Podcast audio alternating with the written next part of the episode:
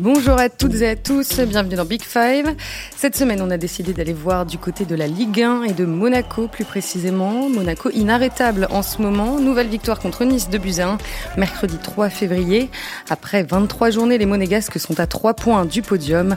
Attaque spectaculaire, collectif emballant, atmosphère positive. Monaco semble s'être stabilisé 7 mois après l'arrivée de l'entraîneur Niko Kovac et du directeur sportif Paul Mitchell.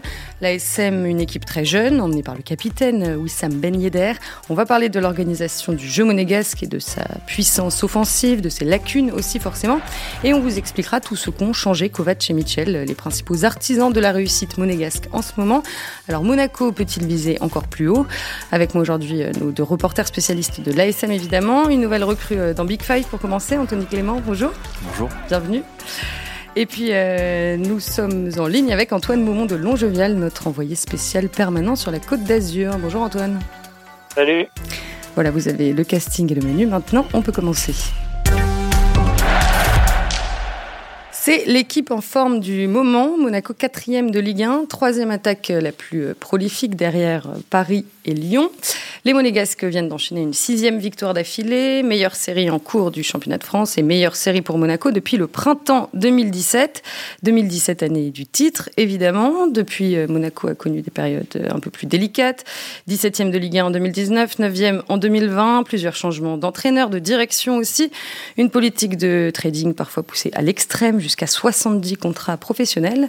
Mais cette saison semble être celle de la stabilité, nouvelle orientation insufflée par Niko Kovac et Paul Mitchell. On y reviendra en détail un peu plus tard. Je voudrais qu'on commence par le terrain, puisque la SM produit euh, du beau jeu depuis euh, le début de la saison. Anthony, comment tu décrirais euh, le, le jeu monégasque à quelqu'un qui ne les a pas beaucoup vus jouer récemment? Bah, c'est un jeu qui, qui, ressemble peu à ce qu'on a l'habitude de voir en Ligue 1, ce qui est déjà ce qui peut faire envie, et, euh, avec beaucoup d'intensité. Euh, vraiment, c'est le mot qui est, qui est, cher à Nico Kovac depuis qu'il est arrivé. Euh, il y a des jeunes jambes dans cette équipe et ça se voit parce que ça, ça court beaucoup. Et euh, c'est une équipe qui est vraiment portée vers, vers l'avant. Alors même si Kovac a répété qu'il fallait ne pas prendre de but et que le chantier défensif était une priorité parce que c'était un, un, gros mm. défaut de l'équipe la saison dernière, ça reste une équipe qui attaque et qui n'a pas peur d'y aller. Et on, on l'a vu avec un match qui a beaucoup fait parler contre Lyon où ils avaient payé la note euh, avec ce, 4-1, mais ils sont ils ont jamais renié leur, leur principe, donc ça ça reste une équipe toujours agréable à regarder euh, au-delà des résultats. Antoine, on, sent beaucoup de, discipline, de rigueur euh, dans cette équipe. Ils jouent vraiment tous ensemble. Oui, on sent une vraie patte collective. Il y a beaucoup d'équipes en Ligue 1 qui jouent sans qu'on puisse vraiment dire exactement quel, quel, est le plan de jeu, quel est le, quelles sont les intentions. Monaco, c'est très clair. Effectivement, bah, comme disait Anthony, c'est une équipe qui doit mettre beaucoup de dynamisme. Les joueurs vont, toujours vers l'avant. Euh, ils s'arrêtent jamais de courir, ce qui est aussi permis par, euh, la profondeur de banc, euh, la profondeur de l'effectif monégasque, qui permet à Nico Kovac de faire sortir, par exemple, un Wissam Ben à la 60e minute, 70e, alors que dans quasiment tous les clubs de Ligue 1, il finirait la rencontre. À Monaco, l'effectif est tel que, que Nico Kovac peut faire sortir Ben Yedder à partir du moment où il décline un peu physiquement et il fait rentrer un joueur qui est, euh, bah, qui est au même niveau quasiment avec Jovetic en l'occurrence. Euh, donc voilà, c'est une équipe qui met beaucoup d'intensité, qui joue vers l'avant, qui passe beaucoup par les côtés, mais également par l'axe, qui passe un peu partout en fait, qui a eu des, de grosses lacunes défensives, mais qui, qui elle a su euh, corriger récemment en changeant de, de, système. Je ne sais pas si on en parlera plus tard. Ou on en parlera un peu plus tard, ouais. Mais, mais voilà, c'est une équipe, une équipe jeune qui tourne peu, euh, Niko Kovac, euh, il n'a pas de, compétition européenne à gérer. Il a un gros effectif et pourtant, il s'appuie sur, euh, sur quasiment toujours les mêmes joueurs. Grosso modo, c'est une équipe qui marque beaucoup, qui prend des buts. Euh, mais comme l'a dit Anthony, je, me répète, mais euh, c'est c'est une équipe très agréable à voir et, euh, et qui dégage une intensité mm. euh, à l'entraînement un peu tout le temps, qui est décrite souvent comme, comme, comme allemande, qu'on avait, qu'on avait revu bah, cet été avec, avec le, le Bayern Munich. Mais c'est vraiment ça, c'est un style de jeu euh, euh qui ne s'arrête jamais, qu'on voit, peu, euh, qu'on voit peu en France. Après la défaite de Nantes euh, contre Monaco 2-1 le 31 janvier, Raymond Domenech avait déclaré Cette équipe met une pression énorme sur l'adversaire, elle te fait perdre les pédales. Comment il s'organise ce pressing concrètement? Bah après, vraiment la, la, révélation un peu de, cette saison, c'est le, les, deux milieux défensifs, euh, Chouameni et Youssouf Fofana. Alors, euh, ce qui est intéressant de noter, c'est qu'on a beaucoup parlé de la reconstruction du club en juin, mais en fait, c'est deux joueurs qui sont arrivés en janvier. Donc, euh, avec, euh, le mercato qui était mené par Oleg Petrov, donc c'était avant Mitchell, mais ils avaient déjà pensé un peu à la suite. Et vraiment, pour moi, c'est un peu deux joueurs symboles parce que voilà, ce sont des jeunes, ils ont un, gros impact athlétique, mais, mais pas seulement. On l'a vu encore, vu encore mercredi là contre contre Nice. Ce sont des joueurs qui sont vraiment à l'aise dans tous les registres euh, de passes, que ce soit euh, passes longues, passes courtes, et euh, ils arrivent vraiment à, varier. Donc eux, pour moi, ils, montent beaucoup, mais sur le pressing, c'est quand même une affaire très collective, justement. C'est un peu un poncif des, des, entraîneurs de toujours dire que, que la défense est l'affaire de tous, mais à Monaco, on, le voit vraiment, et s'ils ont tendance à l'oublier, Kovac est là pour, pour le la rappeler. On voit bien, par exemple, que Sofiane Diop, qui joue souvent excentré milieu offensif, vraiment, le pressing est très important, et dès la perte, il, il fait beaucoup d'efforts. Donc euh, ça, c'est vraiment, euh, à noter. Et il y a aussi les, latéraux euh, qui sont très athlétiques. Enfin, Caio Henrique, il a une capacité. Enfin, il vient de l'Atlético Madrid, il a une capacité à enchaîner les, efforts. Ruben Aguilar aussi.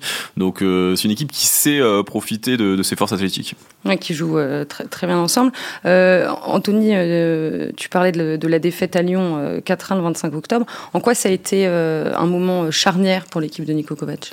En fait, c'est un match qui, euh, qui était vraiment beau avoir joué aussi parce que même si c'était une défaite et euh, parce que justement on n'a pas l'habitude de voir une équipe de Ligue 1 en général les entraîneurs de Ligue 1 ils se trompent euh, en voulant trop défendre ou en étant trop restrictif là euh, Kovac il s'est trompé en voulant jouer très haut euh, contre contre Lyon. Donc ouais, ils, ont, ils, ils, ont, été punis. C'est exactement ce qu'il fallait pas faire contre Lyon qui adore ça.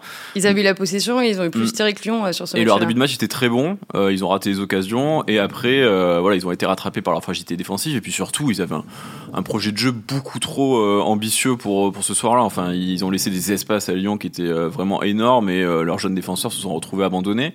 Euh, là, il aurait pu vraiment changer de cap et se retrouver avec, voilà, dire les prochains matchs, on va défendre et tout. Il a changé son schéma, il est passé en, 4-4-2, parce qu'il y a une nouvelle assise à Avant c'était 4-3 et depuis voilà. c'est 4-4-2. Mais la, la, philosophie reste, reste la même. Enfin, c'est une équipe qui, qui, qui, même en 4-4-2, se livre et est restée ainsi. Donc c'est vraiment ça qui est à noter. Il y a eu, il y a eu ce changement de cap là, mais la philosophie reste la même. Et Antoine, en quoi le, le 4-4-2 euh, leur a donné plus de maîtrise? Parce qu'il faut préciser qu'en phase de construction, ils jouent euh, le plus souvent quand même à 3 derrière. Oui, alors ça c'est assez récent, c'est plus de, depuis le début de l'année. Euh, effectivement, ils sont passés donc en 4-4-2 après la, défaite à Lyon, c'est-à-dire à partir de début novembre. Ils continuaient à, attaquer à 4 derrière. C'est après les trois défaites du courant du, du, mois de décembre que, que, que Niko Kovac a changé ça. Il a sorti l'Izazi euh, parce que euh, la charnière d'Izazi Badiachil euh, commettait trop d'erreurs. Donc il a mis Maripane et il a aussi fait en sorte, enfin il a demandé à Sidibé ou à l'arrière droit de, de rester en position en position basse quand l'équipe a le ballon pour bah, pour être en supériorité numérique en, cas, en cas de perte de ballon. Et le 4-4-2, bah, on, voit, voit qu'effectivement au milieu, euh, Chouameni et Fofana ont un tel volume euh, qu'il n'y a, pas besoin presque de, de, de, leur rajouter un joueur euh, pour qu'il fasse euh, pour qu'il fasse tout le travail. Et puis et puis le gros avantage aussi du 4-4-2 euh, par rapport au 4-3-3 du début de saison, c'est qu'en début de saison, il passait beaucoup par les côtés, euh, mais c'était un peu le, la seule solution. Et comme l'avait dit Thierry Lauré après après le match face à Strasbourg, mais qui centrent, qui centrent parce qu'ils n'ont pas de grands joueurs de, de, la tête. Donc euh, nous, on peut les laisser centrer, c'est pas grave. Donc ils faisaient beaucoup de centres, mais, mais qui, qui donnaient pas grand chose. Le 4-4-2 euh, et donc plutôt le 3-2-4-1 permet d'être non seulement fort sur les côtés avec de très bons centreurs, Aguilar et Caio Henrique, mais également d'avoir des joueurs, euh, des numéros 10, Volant qui redescend un petit peu, Diop qui, qui est un très très bon joueur de ballon, bah, qui permettent de rentrer dans l'axe. Et donc, la menace peut venir des côtés, de l'axe. Euh, ben il a même plus à redescendre autant qu'il le faisait la saison dernière, où comme le jeu était pas très construit, euh, il devait, il devait aller à la construction. Ben Yedder, il peut se concentrer sur ses tâches vraiment offensives, euh, près du but. Et donc, tout ça fait que, que, que la menace euh, monégasque est vraiment protéiforme. Alors, tu parlais de, de Ben Yedder, euh, son association avec, euh, avec Kevin Folland fait, fait, des merveilles, on peut dire. On se but chacun. Ils sont troisième euh, meilleur buteur ex aequo du championnat derrière Kylian Mbappé et Boulaïdia. Comment se caractérise leur entente sur le terrain? Bah justement, en parlant de ce, duo, euh, ça a aussi un lien avec le 4-4-2 parce que euh, ils ont commencé à son en 4-3-3 et ça allait pas vraiment à Voland parce que Voland c'est pas un joueur, euh, pas un joueur de, de, côté. Et on peut trouver étonnant d'ailleurs que Nico Kovac, qui le connaisse parfaitement, ait décidé de, de le lancer dans un dans un rôle qui ne lui va pas. Ça lui, ça allait pas non plus très bien à, à Ben Yedder parce que Ben Yedder il aime pas trop jouer seul en pointe et on a bien vu l'année dernière que ça, son, vraiment sa réussite monégasque était liée aussi à son association avec Slimani. Donc c'est quelqu'un qui sait faire briller euh, le, copain qui, joue avec lui devant et qui sait aussi en profiter parce que Voland est vraiment euh, tourné vers, le collectif. C'est un joueur qui ressemble vraiment à, à ce que veut Kovac. C'est quelqu'un qui est toujours euh, dans l'effort déjà, qui va être vraiment un exemple pour le, pressing et qui va, notamment avec son jeu de remise qui est très fin, toujours mettre en place des combinaisons et faciliter le, le jeu vers l'avant. Donc vraiment la réussite de Voland, c'est plus que Ben Yedder parce que Ben Yedder avait eu quand même un moment de creux, notamment lié à son, à son coronavirus en novembre. Mm. Euh, vraiment, Voland pour moi, c'est celui qui, incarne vraiment la, réussite offensive du club parce qu'il fait le lien et, euh, et, surtout cette permanence dans les efforts permet de, vraiment euh, marquer la, continuité qui, qui, fait mal aux adversaires. Donc bon, la Ben Yedder va, va un petit peu mieux depuis, depuis le début de l'année. Il, vient de mettre un doublé contre Nice. Antoine, on sait qu'il a l'euro évidemment en ligne de mire, Wissam Ben Yedder. Est-ce que tu le sens revenu à son meilleur niveau aujourd'hui? À son meilleur niveau, non, je, je, je dirais pas ça.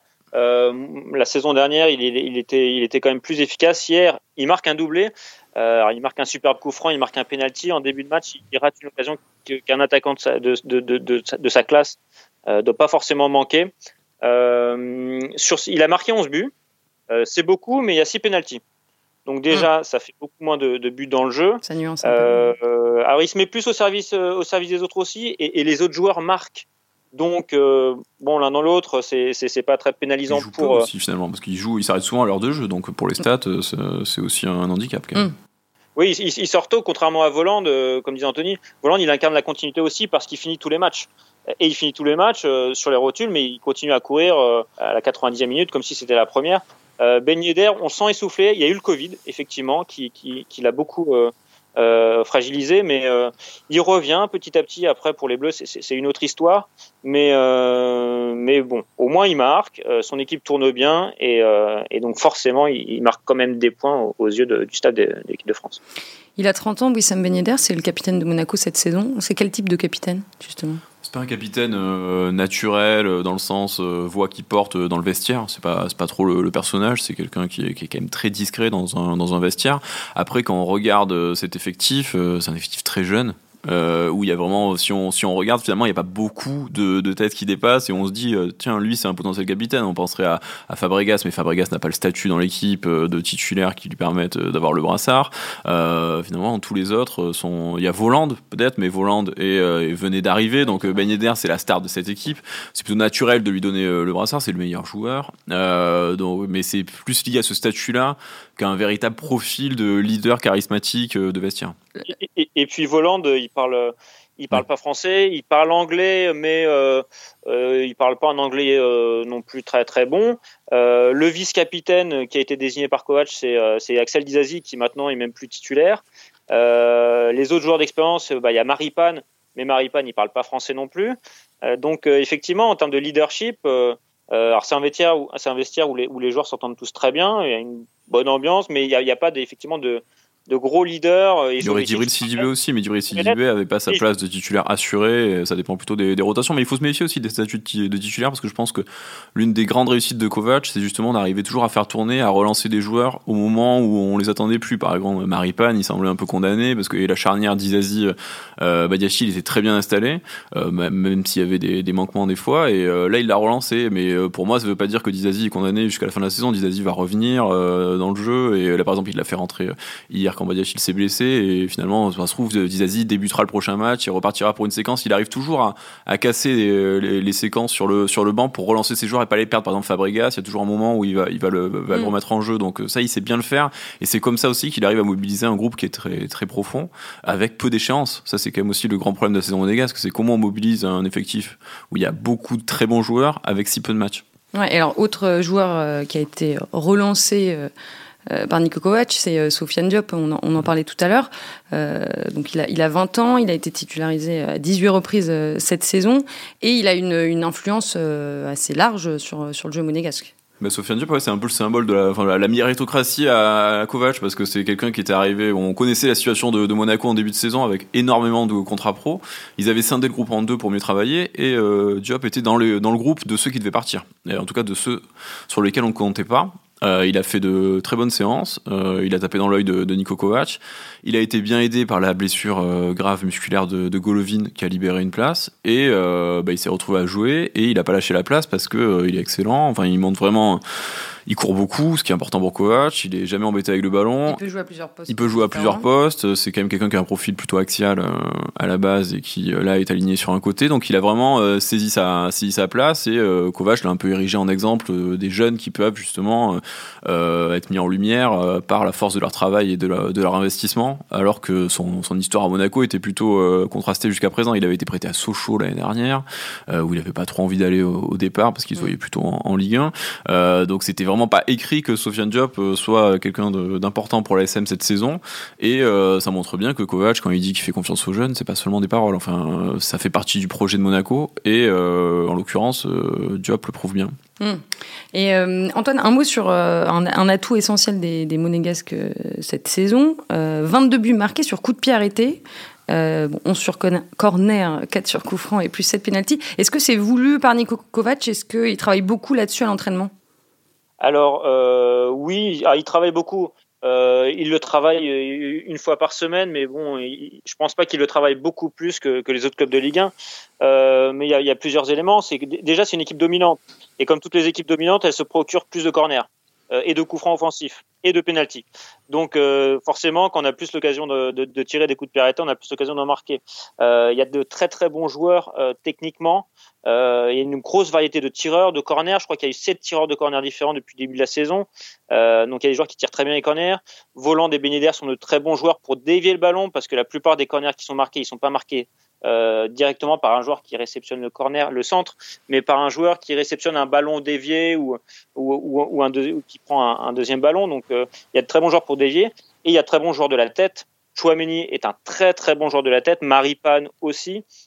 Euh, Badiachil aussi a marqué, donc tous ces éléments font que euh, Dizazi également. Donc tous ces éléments font que, Monaco a vraiment des atouts. Et puis, bah, force est de constater aussi que, que les combinaisons euh, fonctionnent bien et qu'il y a une variété dans les combinaisons aussi euh, sur coup de pied arrêté. Il n'y a pas tant de buts que ça sur sur coup franc indirect, mais c'est plus sur corner.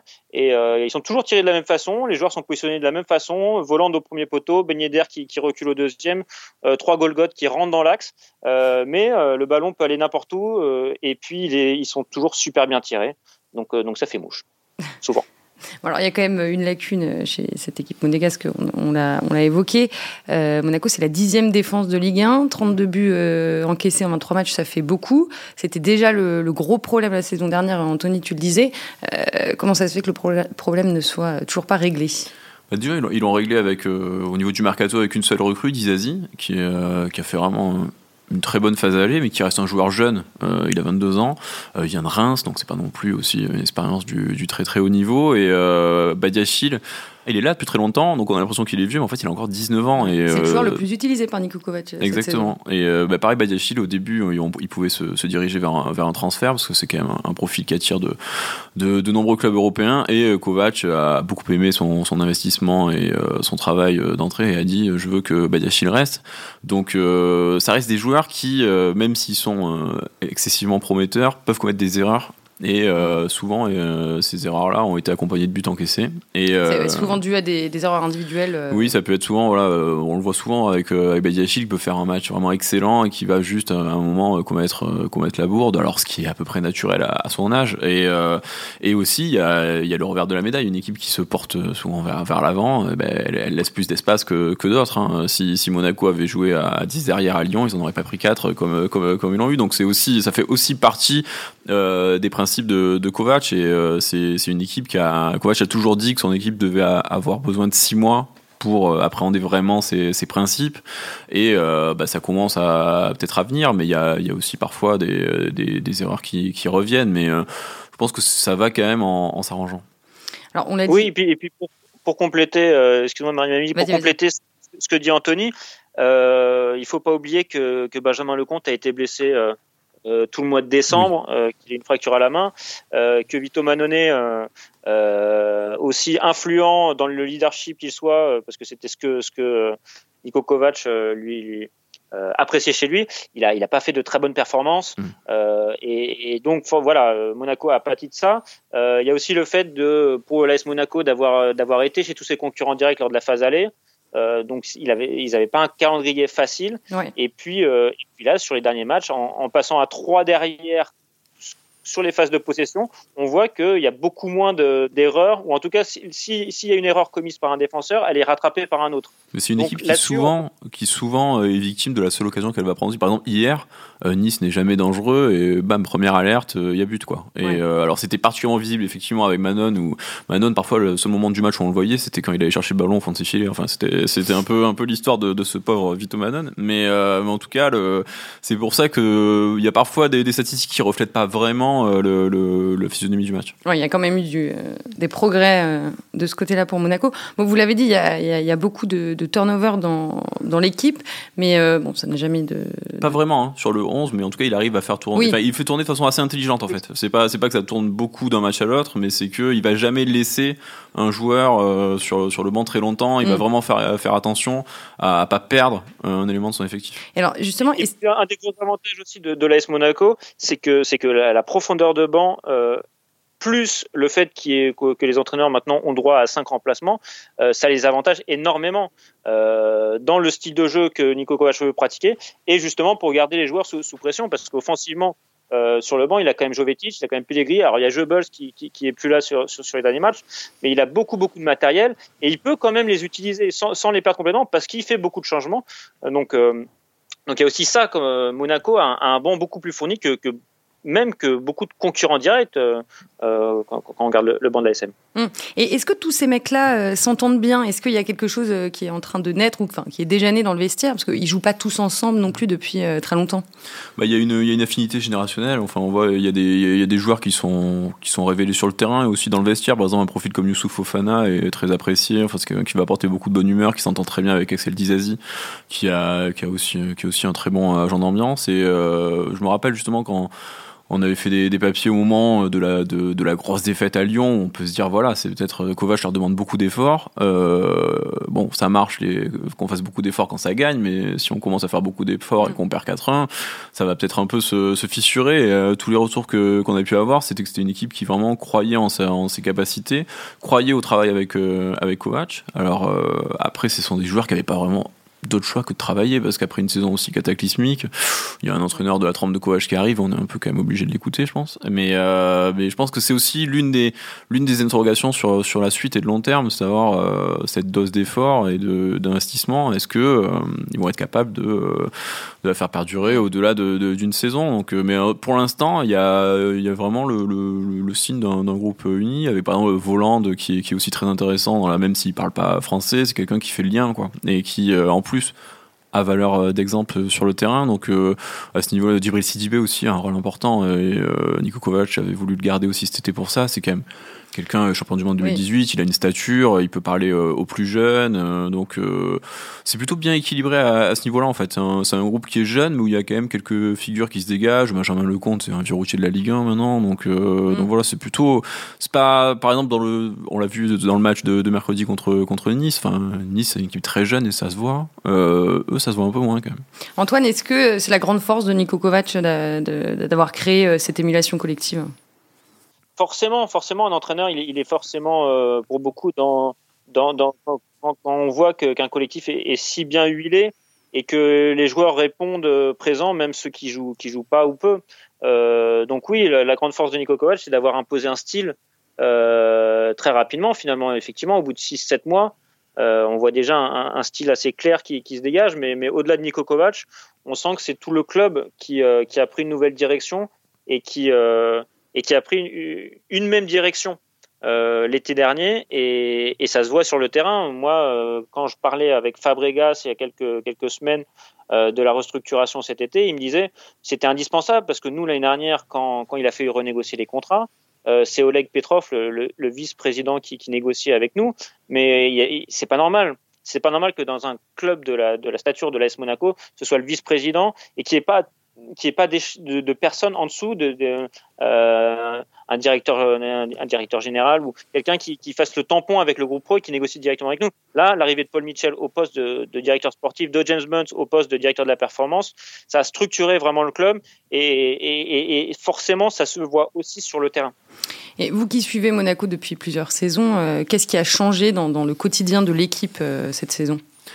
Bah, sur le, c'était un club quand même qui a vécu des, des, des grosses tempêtes. Euh, il y a quand même aussi la situation du propriétaire Dimitri Ribolovlev, euh, euh, les rapports avec le palais qui étaient euh, très compliqués et qui sont pas non plus toujours idylliques, même si, euh, par exemple, mercredi, le prince est de retour le, à prince, le prince est de retour, mais le prince vient voir les matchs. Là, il, il, a vu le match à côté de, de Dimitri Ribolovlev. Mais il y a quand même ce cette, euh, cette affaire euh, Ribolovlev qui a forcément euh, un peu perturbé la, la, vie du club, mais surtout ce qui... Rapidement, euh, en trois mots, pour expliquer. En trois mots, euh, Dimitri Ribolovlev, le propriétaire milliardaire russe de l'AS Monaco, a un conflit avec un marchand d'art, Yves Bouvier, euh, lié à l'acquisition l'acquisition d'œuvres d'art.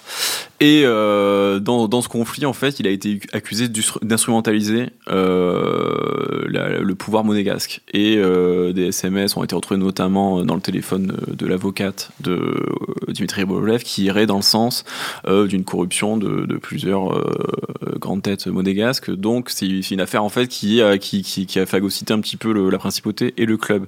Et forcément, vu que ça fragilisait Ribolovlev, ça posait la question de son investissement à l'AS Monaco et euh, à partir de là, euh, ça posait euh, des rumeurs de, de, vente qui reviennent régulièrement parce que il y a des gens qui n'ont pas envie que Ribolovlev continue là. Le Palais a, aussi pas très envie que que ça continue, mais les Russes ont toujours été très clairs. Ils veulent rester au club. Ils ont toujours démenti les rumeurs de vente.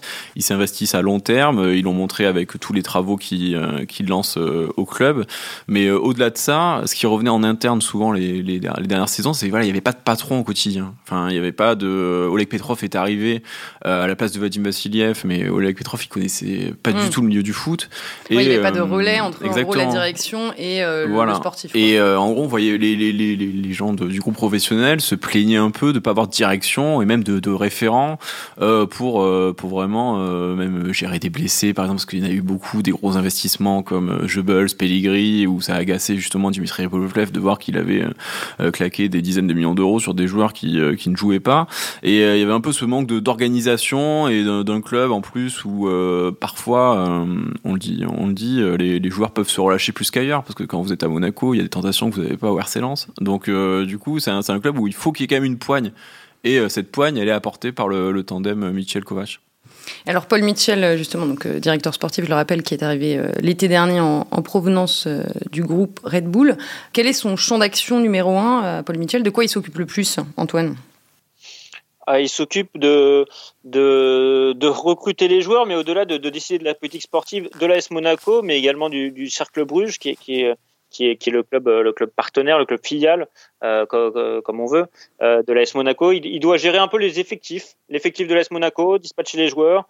Euh, il décide de l'entraîneur. Ça a été une de ses premières décisions d'ailleurs, de, se séparer de, Robert Moreno et de son staff euh, au cœur de l'été d'installer euh, Niko Kovac pour, pour amener justement le, un football euh, bah, qui ressemble au football pratiqué euh, à Leipzig, à Salzbourg, au, sein du groupe Red Bull, ce, football dynamique dont on a parlé. mais pour l'instant, c'est vrai que le rôle de, en tout cas en termes de, recrutement, ça a plutôt été de, bah, vendre des joueurs, de les prêter à droite à gauche. parce que là, tu, me dis, tu disais au, début du podcast que qu'il y avait 70 joueurs, il y en avait même 77 sous contrat au début de l'été. Euh, mmh. Aujourd'hui, euh, le groupe Monaco, c'est moins de 30 joueurs. Donc entre les prêts, les fins de contrat, les joueurs qui ont été vendus, euh, il, a, il a, ça a été le, le, gros de sa tâche. Il, il a peu recruté. Il a recruté donc à Dizazi, Caio Henrique, qui marche très très bien, Crépin Diata, là très récemment, qui est arrivé du, du club Bruges, il y a international sénégalais qui euh, bah, qui, euh, qui va également, on peut penser, apporter, euh, beaucoup sur, un côté, un, nouveau profil, d'autant que Gelson Martin s'est blessé.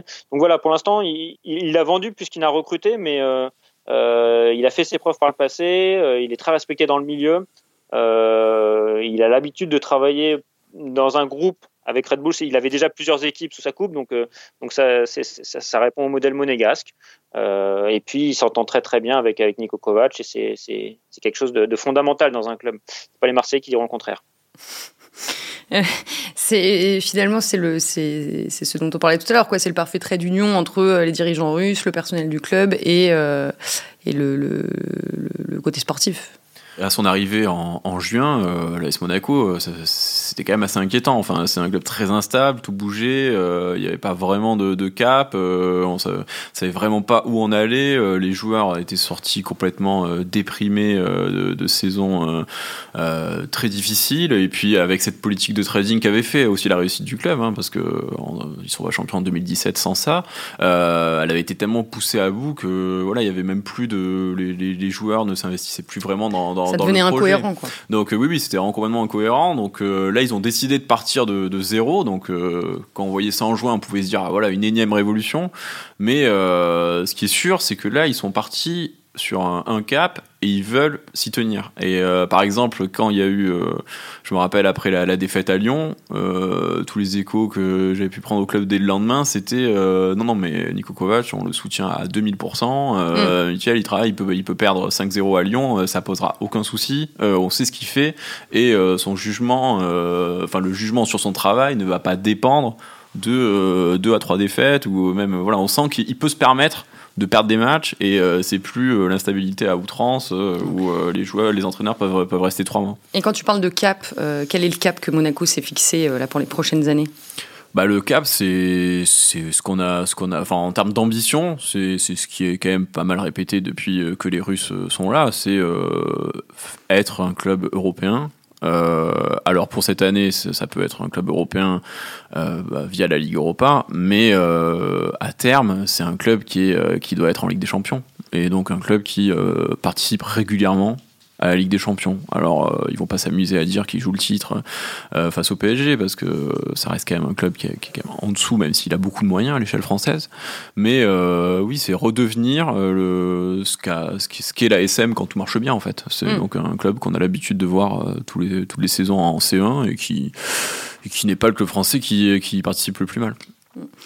Antoine, cette saison, ils, n'ont pas affiché clairement l'objectif de, de se qualifier en Ligue des Champions?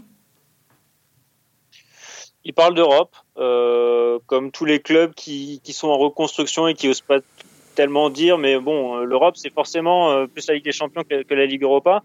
Euh, il y a quand même Oleg Petrov qui, lors de la présentation de, de Crépin Diata en, en, milieu de semaine, euh, a rappelé que qu'il est très content de cette saison, que, que c'est bien l'Europe, à quatrième place, c'est beau, mais, mais le propriétaire Dimitri Ribolovlev vise encore plus haut.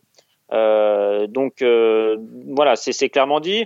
Robert Moreno, euh, donc il, s'est fait licencier dans le courant de l'été. Quand, quand, quand, je l'ai rencontré il y a quelques mois euh, après son départ, il me disait moi, on m'avait clairement dit en début de saison, euh, c'était avec des champions l'objectif. Euh, donc voilà, ça publiquement euh, ils le disent pas, mais, euh, mais mais forcément ils y pensent. Et là, en tout cas, les déclarations de Niko Kovac, bah lui, il est justement là pour calmer tout le monde, pour dire attention, moi j'ai un groupe jeune, on reste sur deux mauvaises saisons donc on va pas, euh, on, veut d'abord distancer les équipes derrière nous, après on verra. Il veut calmer tout le monde pour garder ses joueurs sous pression parce qu'il sait que le style de jeu qu'il veut imprimer demande à des joueurs un investissement euh, sans faille et que quand on est un petit peu jeune, quand on a moins d'expérience que, dans d'autres clubs, on peut se relâcher facilement. Donc ils visent la Ligue des Champions, ils le disent pas, euh, mais euh, oui, oui, c'est un objectif qui. Euh, alors c'est pas un drame, hein. si si si, si termine quatrième, la saison sera, ça sera un succès, mais mais pour les saisons qui suivantes, ça sera. Sur la communication, ils ont été un peu échaudés quand même par, je me rappelle, Oleg Petrov euh, au début de sa première saison complète avait dit on, on, doit revenir sur le podium et à l'arrivée c'était mm. pas du tout passé comme ça, donc je pense que ça a quand même servi de leçon, au moins mm. sur la communication, mais le destin naturel d'un club comme l'ASM avec ces moyens-là, c'est la Ligue des Champions. Ouais, et puis là, le, podium n'est qu'à n'est qu'à trois points.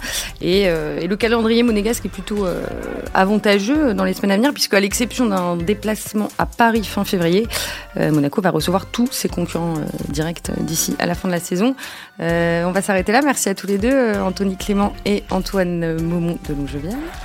Merci aussi à Antoine Bourlon comme chaque semaine.